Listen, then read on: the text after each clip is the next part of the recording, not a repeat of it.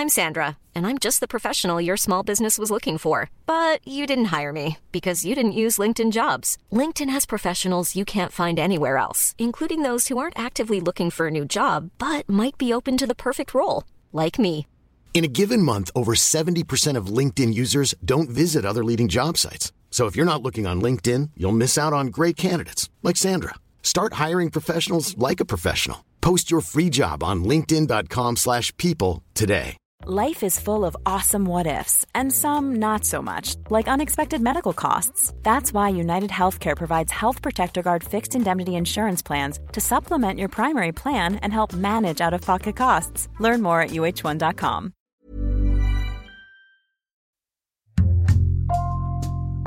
Bonjour, c'est Jules Lavie pour Code Source, le podcast d'actualité du Parisien.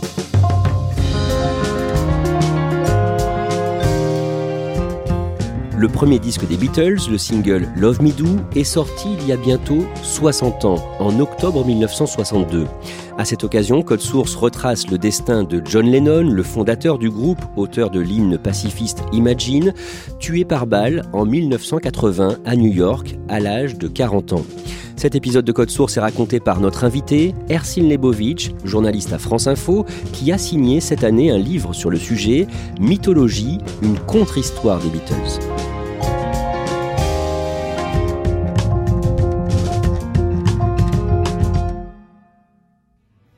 Ersin Lebovic, le jeudi 28 avril, aux États-Unis, à Spokane, dans l'État de Washington, Paul McCartney, 79 ans, est sur scène, premier concert de sa nouvelle tournée, et à un moment, un duo surprend tout le monde.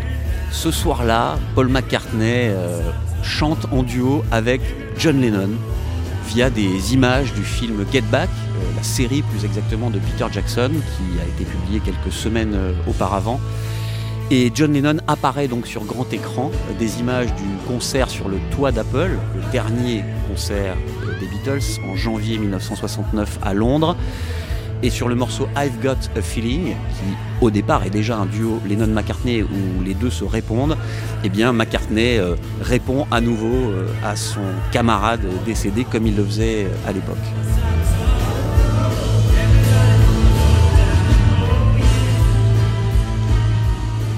Ersin Lebovic, depuis des décennies, Paul McCartney fait tout pour faire fructifier commercialement le catalogue des Beatles, mais il semble toujours un peu jaloux de John Lennon. Cela s'est vu par exemple en 2002 quand il a sorti un nouvel album. À ce moment-là, Paul McCartney sort d'une grande tournée mondiale et il euh, sort un album de cette tournée. Euh, le premier s'appelle Back in the USA, le deuxième s'appelle Back in the World.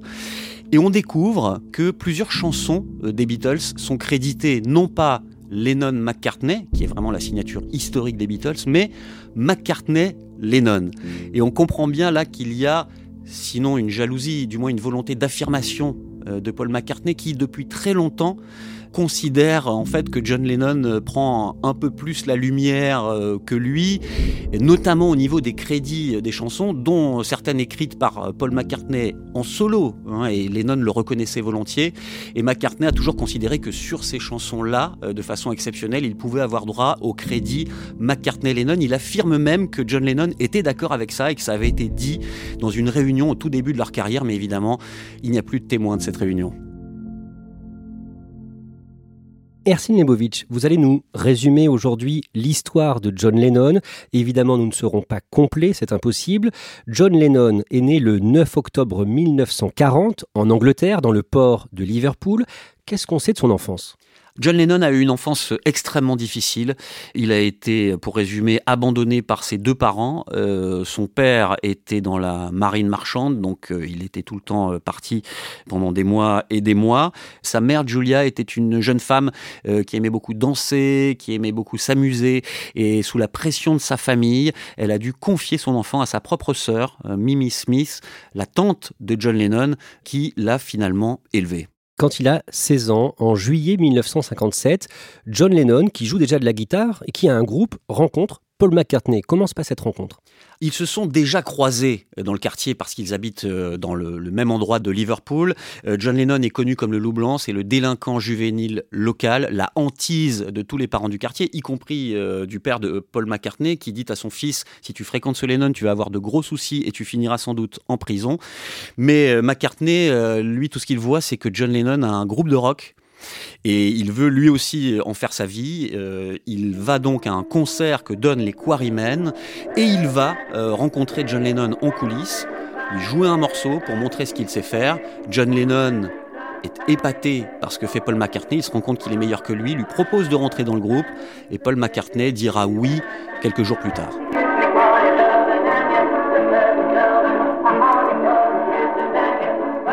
Lebovitch, John a 17 ans quand sa mère est victime d'un accident le 15 juillet 1958. Oui, John Lennon, à ce moment-là, il reprend contact avec elle et il découvre que sa mère est musicienne, qu'elle chante, elle joue du banjo, du ukulélé, elle lui apprend tout ça, elle adore faire la fête, elle adore écouter du rock and roll avec lui, donc c'est une, vraiment une très belle relation qui commence à apparaître. Et ce 15 juillet 1958, alors qu'elle rend visite à son fils, euh, en sortant de la maison, elle est renversée par un policier qui est au volant, qui n'est pas en service à ce moment-là, et euh, elle meurt. C'est évidemment un traumatisme euh, invraisemblable pour John Lennon, double perte. Il a perdu son père, il a perdu sa mère une première fois, il la retrouve et il la perd à nouveau.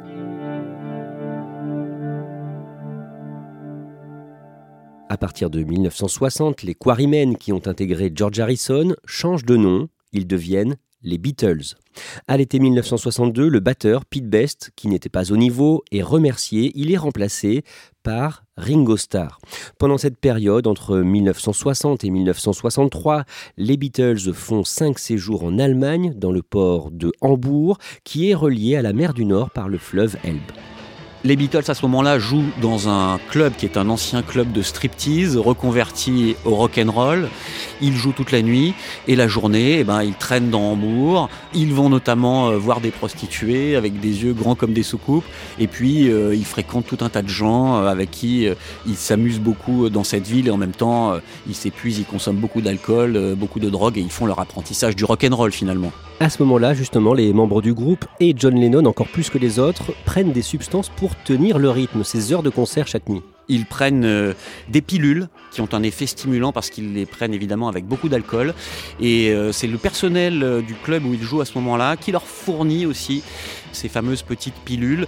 John Lennon en abusait visiblement beaucoup plus que ses camarades. À cette période, John Lennon fait tout pour provoquer le public sur scène. Il fait quoi sur scène? Il fait beaucoup de choses. Hein. Euh, il y a, paraît-il, des photos de lui arrivant sur scène avec une lunette de toilette autour du cou, parfois en slip.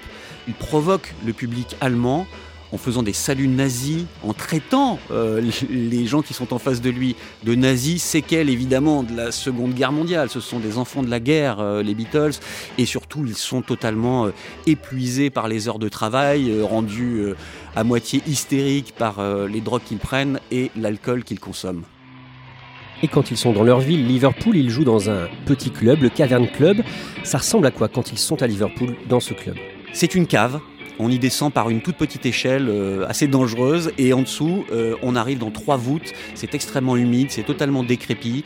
Il y a par terre euh, des mégots écrasés et de la cendre qui vole dans toute la pièce au fur et à mesure que les gens dansent et sautent. Et les Beatles débarquent dans ce club et mettent le feu, comme on dit, au fil des semaines. des files d'attente de plus en plus grandes sont visibles tout autour du pâté de maison. Et à ce moment-là, donc, ils font des allers-retours avec Hambourg régulièrement. Et quand ils sont à Hambourg, vous racontez dans votre livre, Ersin Lebovitch, à quel point ils vivent les uns sur les autres. Oui, ils vivent dans des conditions euh, absolument déplorables. Leur premier séjour notamment, ils sont hébergés à l'arrière d'un cinéma qui est un ancien cinéma porno dans une petite pièce en béton. Il n'y a pas de fenêtre, il n'y a pas de couverture, ils dorment sur des, planches, euh, voire euh, des petits lits en béton. Et évidemment, bah, ils partagent tout. Ils ramènent euh, des filles, par exemple, euh, à cet endroit, et, ils sont tous là. Et c'est comme ça que, par exemple, euh, George Harrison va perdre sa virginité à Hambourg avec une jeune prostituée hein, qu'il a rencontrée dans le club où il joue, en présence des trois autres Beatles qui ont la gentillesse de faire semblant de dormir jusqu'à la fin, au moment suprême où là, ils se lèvent et ils applaudissent le petit George Harrison. À ce moment-là, les Beatles ont un manager, un certain Brian Epstein. Il est homosexuel, ce qui signifie qu'il doit vivre sa vie privée de façon cachée, puisque l'homosexualité est interdite et pénalisée à cette période en Grande-Bretagne. John Lennon et lui sont très proches. Effectivement, la relation entre John Lennon et Brian Epstein a toujours été particulière. D'abord parce que à ce moment-là, John Lennon est le leader des Beatles et Brian Epstein comprend évidemment qu'il faut euh, traiter avec Lennon pour euh, avoir le groupe euh, derrière lui. Brian Epstein est extrêmement séduit par la personnalité des Beatles et plus particulièrement par celle de John Lennon, dont il est vraisemblablement amoureux sans grand espoir. John Lennon, qui est euh, hétérosexuel, sait aussi qu'il a besoin de Brian Epstein et donc il utilise cette relation pour faire avancer son groupe. Un jour, en 1963, pendant une fête organisée par les Beatles pour les 21 ans de Paul McCartney à Liverpool, le DJ fait une allusion à un séjour en Espagne que viennent de passer ensemble John Lennon et Brian Epstein. Et John Lennon entre dans une fureur noire, euh, ne supporte pas euh, l'idée qu'on imagine qu'il ait une relation homosexuelle avec son manager. Lennon, en plus, est un très mauvais buveur. Et dès qu'il boit, euh, chacun le sait, au bout d'un verre, il commence à être sarcastique, au bout de deux verres, il commence à être méchant, au bout de trois verres, il peut être extrêmement violent. C'est ce qui se passe ce soir-là. Il saute à la gorge de ce fameux DJ, Bob Wooler il le frappe euh, les bras, les jambes, tout part en même temps, et il est à un moment donné sur le point d'attraper une pelle, puisque ça se passe dans un jardin en extérieur, pour lui donner un coup quand il s'arrête, il réalise ce qui s'est passé, il reprend ses esprits, euh, l'affaire sera réglée ensuite par Brian Epstein auprès de Bob Wooler pour éviter les poursuites. Toujours en 1963, le 22 mars, sort le premier album des Beatles, Please Please Me. L'album de Love Me Do, par exemple, c'est un carton et c'est le début de ce qui va devenir la Beatlemania. Ersin Nebovich, dans les mois et les années qui suivent, John Lennon et les autres Beatles ne se privent pas de coucher avec les groupies. Ces jeunes femmes sont demandeuses, euh, les Beatles aussi extrêmement euh, flattés de cette popularité et ravis de cette euh, nouvelle vie de star et de cette nouvelle vie sexuelle qui s'ouvre à eux.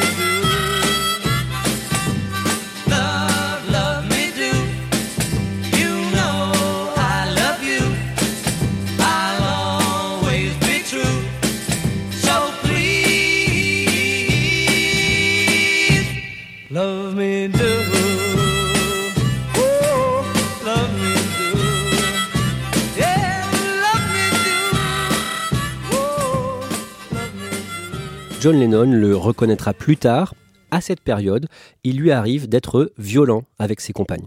Oui, il dira Je me battais avec les hommes et je tapais les femmes. Lennon a évidemment euh, énormément de violence en lui, et dès qu'il boit un verre ou deux, c'est encore pire, donc les altercations euh, ne manquent pas. En effet, bien qu'au moment des Beatles, elles sont étouffées et rien ne sort euh, dans les journaux ni ailleurs. John Lennon est marié depuis 1962 euh, avec sa première épouse Cynthia. Il a un fils avec elle, Julian. Mais John va être un père absent avec lui. Totalement absent. Euh, d'ailleurs, euh, le jour de la naissance de Julian Lennon, John n'est pas là. Il est en tournée. Il met plusieurs jours avant de venir rendre visite à sa femme et à son fils. Quand il arrive, évidemment, il est assailli par le personnel de l'hôpital. Chacun lui réclame un autographe. Il a à peine le temps de dire bonjour à sa femme et de voir son bébé, qu'il annonce immédiatement euh, à Cynthia Lennon euh, qu'il repart, cette fois en vacances, pour se reposer, mais pas avec elle, ni avec euh, son fils qui vient de naître. non, c'est là qu'il part avec son manager Brian Epstein pour une semaine de vacances en Espagne.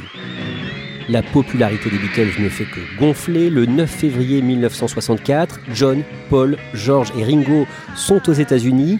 Ils font leur premier passage à la télé américaine dans l'émission Ed Sullivan Show sur CBS. Plus de 70 millions d'Américains regardent ce soir-là le Ed Sullivan Show. C'est l'arrivée des Beatles en Amérique, c'est l'arrivée du rock britannique en Amérique et c'est le retour du rock tout court sur ces terres. Et devant euh, les télés américaines ce soir-là, vous avez euh, toute une génération de jeunes gens qui vont voir leur style incroyable, la joie avec laquelle euh, ils font ce qu'ils font, et chacun va se dire, eh ben, je veux faire pareil.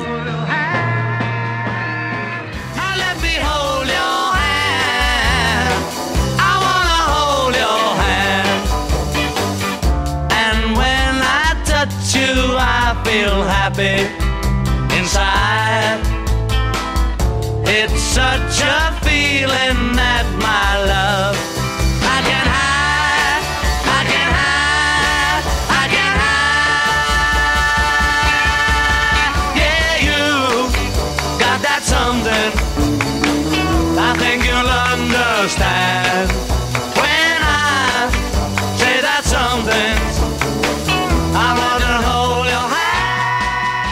En 1966, le 3 avril, sort une interview de John Lennon dans un journal britannique, le London Evening Standard, interview qui fait polémique aux États-Unis. John Lennon affirme que les Beatles sont plus populaires que Jésus. Ce commentaire-là euh, déchaîne les foules, particulièrement dans le sud des États-Unis, qui est extrêmement religieux, et les Beatles vont être euh, victimes pendant toute cette tournée de menaces de mort, de la part notamment du Ku Klux Klan. Pendant toute la tournée, John Lennon est effrayé dès qu'un pétard euh, éclate dans la foule, il croit qu'on lui tire dessus. Et dans le même temps, des fans en colère qui se sont tournés maintenant contre John Lennon vont jusqu'à brûler les disques des Beatles dans des autodafés géants dans le sud des États-Unis. En 1967, leur huitième album, Sgt Pepper, sorti au mois de juin, bat tous les records de vente. Et dans cet album, Ersin Lebovitch, il y a plusieurs chefs-d'œuvre de John Lennon. Oui, on peut citer A Day in the Life. Il développe comme ça cette balade euh, assez psychédélique. I read the news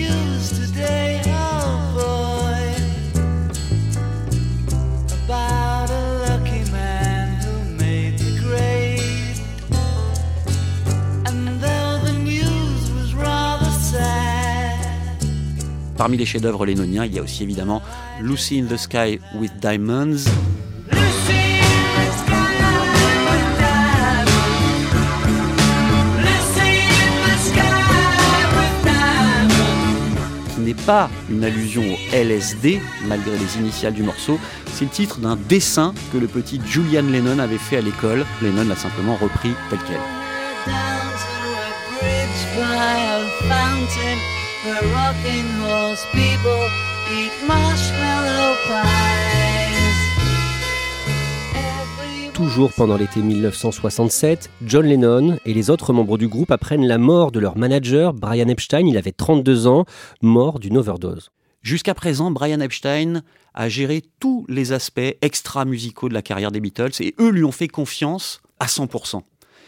Quand il meurt, toute la charge de l'administration, l'argent des Beatles, les concerts, etc., tout leur retombe directement dessus et ils sont absolument incapables de gérer cette situation. Ils le savent.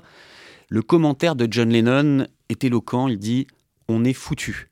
À partir de 1968, le grand amour de John Lennon, la chanteuse et artiste japonaise Yoko Ono prend de plus en plus de place dans la vie du groupe.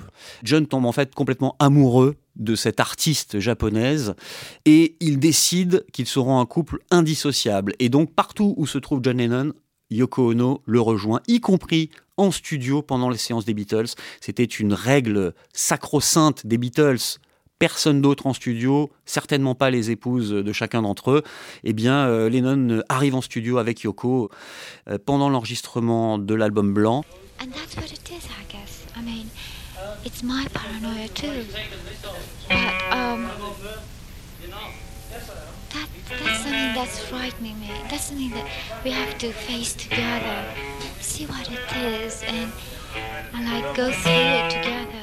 Yoko est omniprésente, les Beatles ont du mal à se parler, ils ne composent plus vraiment ensemble, ils n'enregistrent parfois plus tout à fait ensemble, chacun dans des studios différents, et puis ensuite ils viennent compléter euh, les morceaux des uns des autres, mais on n'est plus du tout dans la, fraternité, euh, le cercle fermé euh, qui existait jusqu'à présent.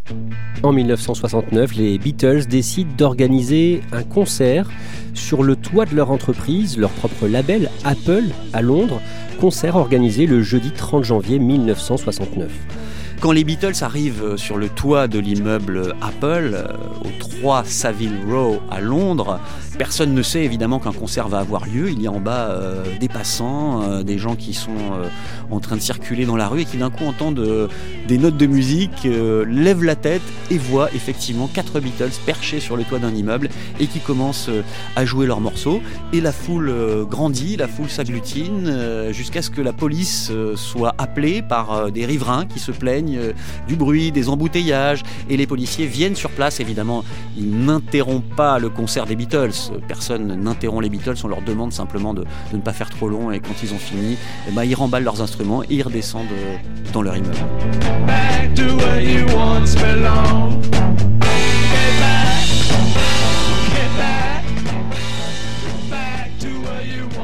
Ce concert est la dernière apparition publique des Beatles ensemble sur une scène. La même année, le 20 septembre 1969, John Lennon et Paul McCartney ont une réunion de travail, une discussion qui va s'avérer tendue. Oui, John Lennon a l'intention à ce moment-là de quitter les Beatles. Il considère que sa relation avec Yoko Ono est plus importante que sa carrière et que la vie du groupe est terminée. Il l'annonce aux autres qui ne s'y attendent pas du tout. McCartney dira on, on est tombé des nues. McCartney, lui, propose à ce moment-là que les Beatles relancent leur carrière en refaisant une série de concerts, pourquoi pas dans des petits clubs, retrouver leur cohésion, leur unité. Lennon lui dit rien de tout ça. Tu es à côté de la plaque, mon pauvre ami, c'est terminé, je m'en vais. Et là, ils se mettent d'accord tout de même pour ne pas le révéler publiquement parce que les Beatles sont en train de renégocier des contrats, il y a des intérêts à préserver et donc on se met d'accord pour ne pas le dire. Et finalement, Paul McCartney rompra cette promesse en avril 1970, au moment de la sortie de son premier album solo, à la plus grande fureur de John Lennon. À cette période, John et Yoko passent de plus en plus de temps ensemble, et c'est là qu'ils organisent des opérations médiatiques en faveur de la paix, en restant dans leur lit plusieurs jours d'affilée. John Lennon et Yoko Ono, qui sont deux grands artistes, cherchent des expressions communes. Et euh, sous l'influence de Yoko, qui est une artiste conceptuelle, ils décident de choisir une cause qui leur tient à cœur. C'est la cause de la paix. Give Peace a Chance, chanson que John Lennon enregistre précisément pendant l'un de ses fameux bed-in, c'est-à-dire qu'ils sont tous les deux dans un lit, euh, tout vêtus de blanc, et ils convoquent la presse pour parler de la paix, en disant, bah, évidemment, tout le monde va penser euh, qu'on va euh, faire l'amour ou faire des cochonneries devant eux. Pas du tout, euh, on parle de la paix, ils, ils viennent quand même, et c'est très bien. So, I mean, if you believe violence uh, will solve the problem, that's up to you. I don't, you know. It might have a few instances, okay? But nobody's ever tried the peace thing. Ersin Lebovitch, malgré tout, John Lennon n'épargne pas Yoko Ono.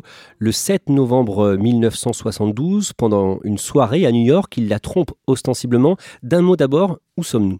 Nous sommes dans la maison d'un activiste politique américain qui s'appelle Jerry Rubin, que John et Yoko fréquentent beaucoup à ce moment-là. John Lennon est dans une phase politique assez intense. À ce moment-là, il milite auprès de la gauche américaine. Et ce soir-là, le 7 novembre 1972, c'est la réélection de Richard Nixon. Cette réélection euh, met John Lennon en furie. En plus des problèmes euh, de couple qu'il peut avoir euh, avec Yoko à ce moment-là, il boit, il prend de la drogue et à un moment donné, eh ben, il, il attrape une convive euh, qui passe par là, il l'entraîne euh, dans une pièce à côté. et, euh, ils ont euh, tous les deux une relation sexuelle qu'on entend à travers le mur. Les invités euh, extrêmement gênés mettent de la musique, un album de Bob Dylan, mais ça suffit pas, on les entend quand même. Et à ce moment-là, Yoko Ono se dit qu'il y a vraiment quelque chose qui ne va pas dans leur relation, qu'il faut que ça change. John Lennon et Yoko Ono se séparent en 1973 et cette séparation dure un an et demi. Ils se séparent, elle lui dit euh, il lui dit euh, d'accord, je m'en vais à Los Angeles, mais elle ne veut pas qu'il parte tout seul. Et donc elle le confie au bon soin d'une de leurs assistantes qui s'appelle May Peng. Et John Lennon va vivre avec elle en Californie où là il repart à la dérive euh, comme à la belle époque de ses 18 ans à Hambourg, c'est-à-dire qu'il boit, euh, il se drogue, il prend énormément de cocaïne, il traîne avec euh, des gens comme Harry Nilsson, des gens comme Keith Moon, le batteur des Who, des musiciens très très très fêtards et il produit aussi plusieurs albums pendant cette période. Finalement, il retrouve Yoko Ono en 1975. Il la rejoint dans leur immeuble, le Dakota Building de New York. À ce moment-là, Ersin Nebovitch, il essaie de plus se consacrer à sa famille. Il tire un trait sur les amis, le rock'n'roll, les enregistrements. Ils veulent un enfant, ils ont beaucoup de mal à en avoir un. Ils vont voir des médecins qui leur prescrivent euh, des traitements euh, naturels, macrobiotiques, des régimes, etc. Et ils le font euh, jusqu'à la naissance de Sean Lennon. Et là, euh, John Lennon dira Je me consacre à ma famille, je raccroche ma guitare, je fais du pain à la maison. Et pendant ce temps, Yoko gère les affaires. John Lennon a donné un surnom un peu particulier à Yoko Ono. il l'appelle Mother, mère, maman. On comprend que sa mère, qui a été quasiment sa muse euh, pendant toute sa carrière, est à ce moment-là euh, remplacée par Yoko Ono, qui est euh, sa nouvelle muse, et ça en dit pas mal aussi sur leur rapport au sein de la famille Lennon. Le lundi 8 décembre 1980, John Lennon et Yoko Ono sont à New York dans leur immeuble le Dakota Building proche de Central Park. Un fan attend John Lennon au pied de l'immeuble. Un certain Mark Chapman, qui est-il? Mark Chapman, l'un des nombreux fans qui attendent en permanence euh, John Lennon au pied du Dakota Building chaque jour, est un fan des Beatles devenu fanatique, mais dans le mauvais sens du terme, au moment des déclarations de John Lennon sur Jésus et les Beatles, lui qui idolâtrait littéralement Lennon, commence à considérer à ce moment-là que John Lennon en réalité est un hypocrite. Et comme il souffre lui-même de problèmes euh, psychologiques, sa réflexion va avancer vers euh, une folie qui est l'idée de tuer John Lennon. Et cet après-midi-là, au pied du Dakota, Mark Chapman ne sait plus s'il doit adorer ou tuer John Lennon. Il a dans sa poche un pistolet pour commettre son crime, mais sous son bras, le dernier album de John Lennon, Double Fantasy, à lui faire dédicacer. Il est environ 17h quand Mark Chapman aperçoit John Lennon. Il l'aborde et il sort non pas son pistolet, mais son album, son disque, et John Lennon dédicace cet album à Mark Chapman. Instant immortalisé par un jeune photographe qui se trouve là lui aussi euh, parmi les fans et qui euh, immortalise John Lennon signant l'album de Mark Chapman. Environ 6 heures plus tard, à 22h50, une voiture redépose John Lennon et Yoko Ono qui rentrent d'un studio d'enregistrement au pied de l'immeuble Dakota. Mark Chapman n'a pas bougé depuis le début de la journée, puisqu'il est là en réalité depuis euh, la matinée. Et euh, pendant tout ce temps, euh, il entend des voix. Il est schizophrène, il entend des voix qui lui disent Fais-le, tue Lennon, ne le fais pas. Et quand il entend arriver la limousine des Lennon, il va se poster à l'intérieur du couloir d'entrée de l'immeuble du Dakota, avant la loge du concierge, et il attend là, dans le noir, la main sur son pistolet. Il voit d'abord Yoko Ono entrer dans le vestibule, il la laisse passer, puis c'est John Lennon qui arrive, qui passe devant lui, et à ce moment-là, il sort de la pénombre et crie Mr. Lennon. John Lennon se retourne et Mark Chapman lui tire dessus à quatre reprises. John Lennon s'effondre. Yoko Ono revient en hurlant. Les secours sont appelés immédiatement. John Lennon meurt dans l'ambulance qui l'emmène à l'hôpital. Et Mark Chapman, lui, ne bouge pas. Il va s'asseoir dans un coin. Il sort un livre de sa poche. Et il attend au pied du Dakota jusqu'à ce que la police vienne l'arrêter.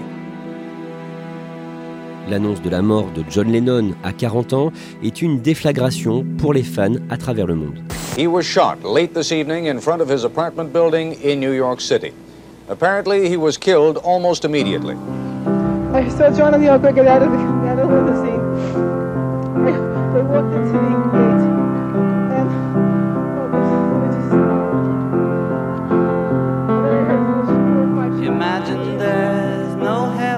Ersin Lebovitch, dans votre livre, vous ne cachez rien des côtés euh, les plus sombres des Beatles. Vous racontez par exemple qu'ils se sont souvent disputés pour des questions d'argent, qu'ils ont fait beaucoup d'évasion fiscale. Pourquoi avoir choisi de raconter tout ça, la face sombre des Beatles? Les Beatles sont des grands hommes euh, dans l'histoire de la pop, mais bien au-delà aussi. hein. Ils sont dans plusieurs euh, panthéons.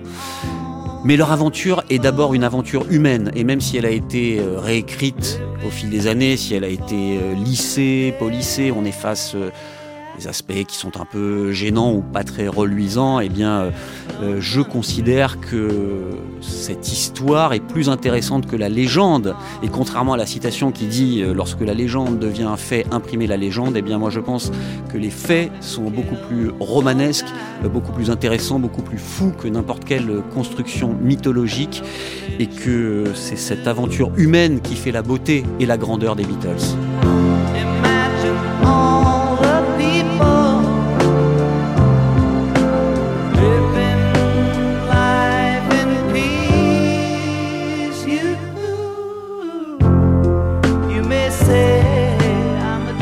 Merci Ersin Lebovitch. Je rappelle le titre de votre livre, Mythologie, une contre-histoire des Beatles. L'éditeur s'appelle Hors Collection. Cet épisode de Code Source a été produit par Lola Sotti, Ambre Rosala, Raphaël Pueyo et Thibault Lambert. Réalisation Julien Moncouquiole. Code Source est le podcast quotidien d'actualité du Parisien. N'oubliez pas de vous abonner pour ne rater aucun épisode.